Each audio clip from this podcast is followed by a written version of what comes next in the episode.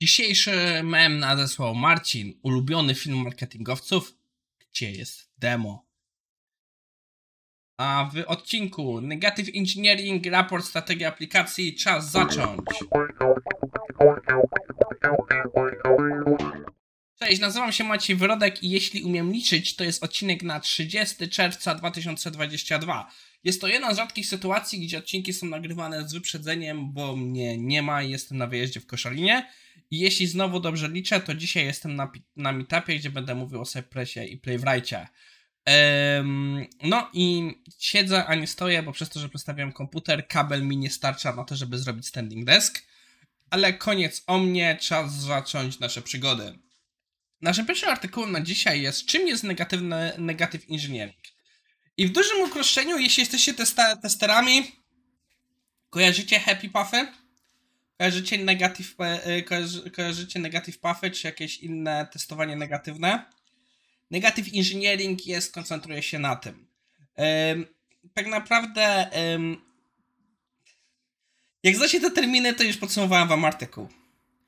O, o, co chodzi? Nie chcę, żeby to zabrzmiało, że artykuł próbuje od, od na nowa odkryć Amerykę, ale trochę tak to wygląda, jakby autor próbował na nowo odkryć Amerykę, bo zaczyna się dyskusja od tego, że e, jakiś tam firma, że jakiś tam zespół sportowy miał cały jakiś zestaw narzędzi do analyticsów i okazało się, że e, te narzędzia nie zbierały poprawnie danych.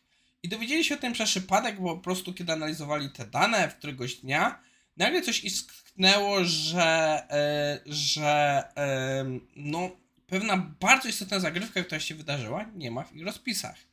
Jak zaczęli się przyglądać danym dokładnie, okazało się, że jest o wiele więcej problemów, bo jakiś system do odpalania, e, do, odpada, od odpalania tych danych, po prostu jakaś krona, nie zadziałała poprawnie. I autor od tego przechodzi, że tak naprawdę historii takich jest mnóstwo, każdy inżynier może powiedzieć przynajmniej parę.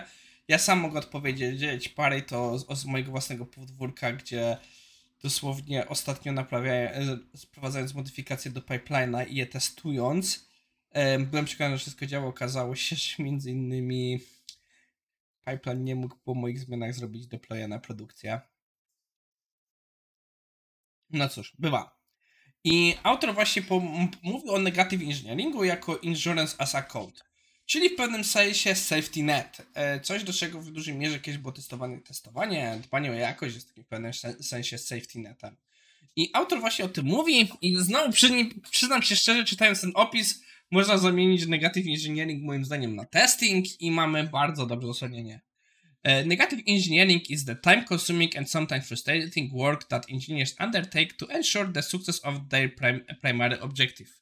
Zamieńmy to na testing. Zobaczcie. Testing is the time-consuming and sometimes frustrating work that engineers undertake to ensure the success of the primary objective. Dalej pasuje? Dalej pasuje.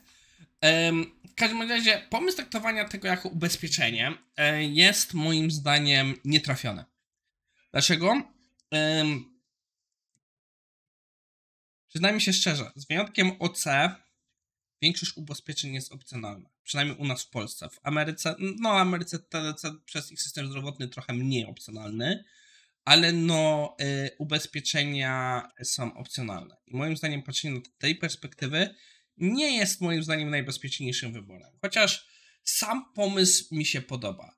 Autor następnie tutaj dużo mówi o tym, jak po prostu y, patrzeć na ten kod, jak analizować błędy, że trzeba się zabezpieczać, że na przykład trzeba robić akcję, żeby system nie dość, że był w stanie radzić sobie z błędami przez retraje, nie retraje, to najlepszą opcją było, żeby ten system pracował z tymi błędami, żeby był w stanie te błędy obsłużyć sam i po prostu potraktować jako część procesu, że na przykład jeśli coś się wydarzy, żeby użytkownik też mógł na to zareagować i wiedzieć jak za, na to zareagować.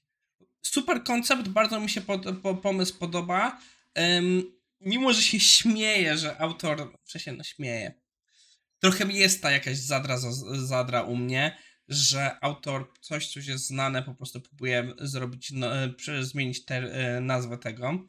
Ale to wiem, może testowanie i tego typu rzeczy potrzebują tej zmiany nazwy, żeby to pozytywnie działało. Co nas prowadzi do naszego drugiego artykułu. Dzisiaj w ramach e, tej drugiej części mamy raport State of Application Strategy Report. Jest to jakiś raport, na który już jakiś czas temu patrzyłem I on jest przykładem czegoś, co. Przynajmniej się tych raportów już było tyle, że ja naprawdę się zastanawiam, czy ten raport już u nas nie był, bo on jest tak do siebie podobny, że mam czasami problem z twierdzeniem, czy jakiś był, czy nie był.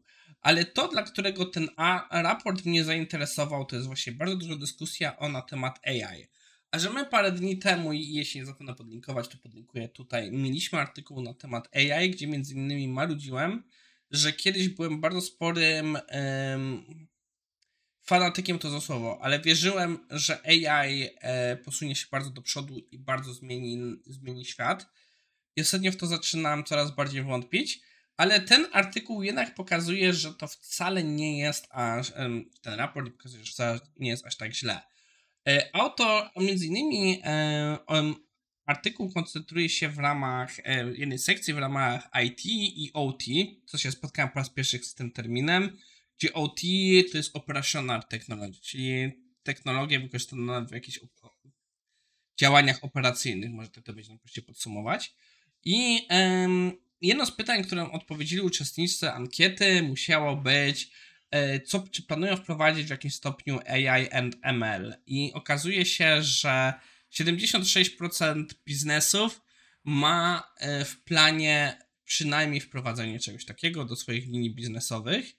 71% e, planuje wykorzystywać AI w wypadku bezpieczeństwa, czyli jakieś system security a 52 e, planuje e, używać właśnie w operacjach.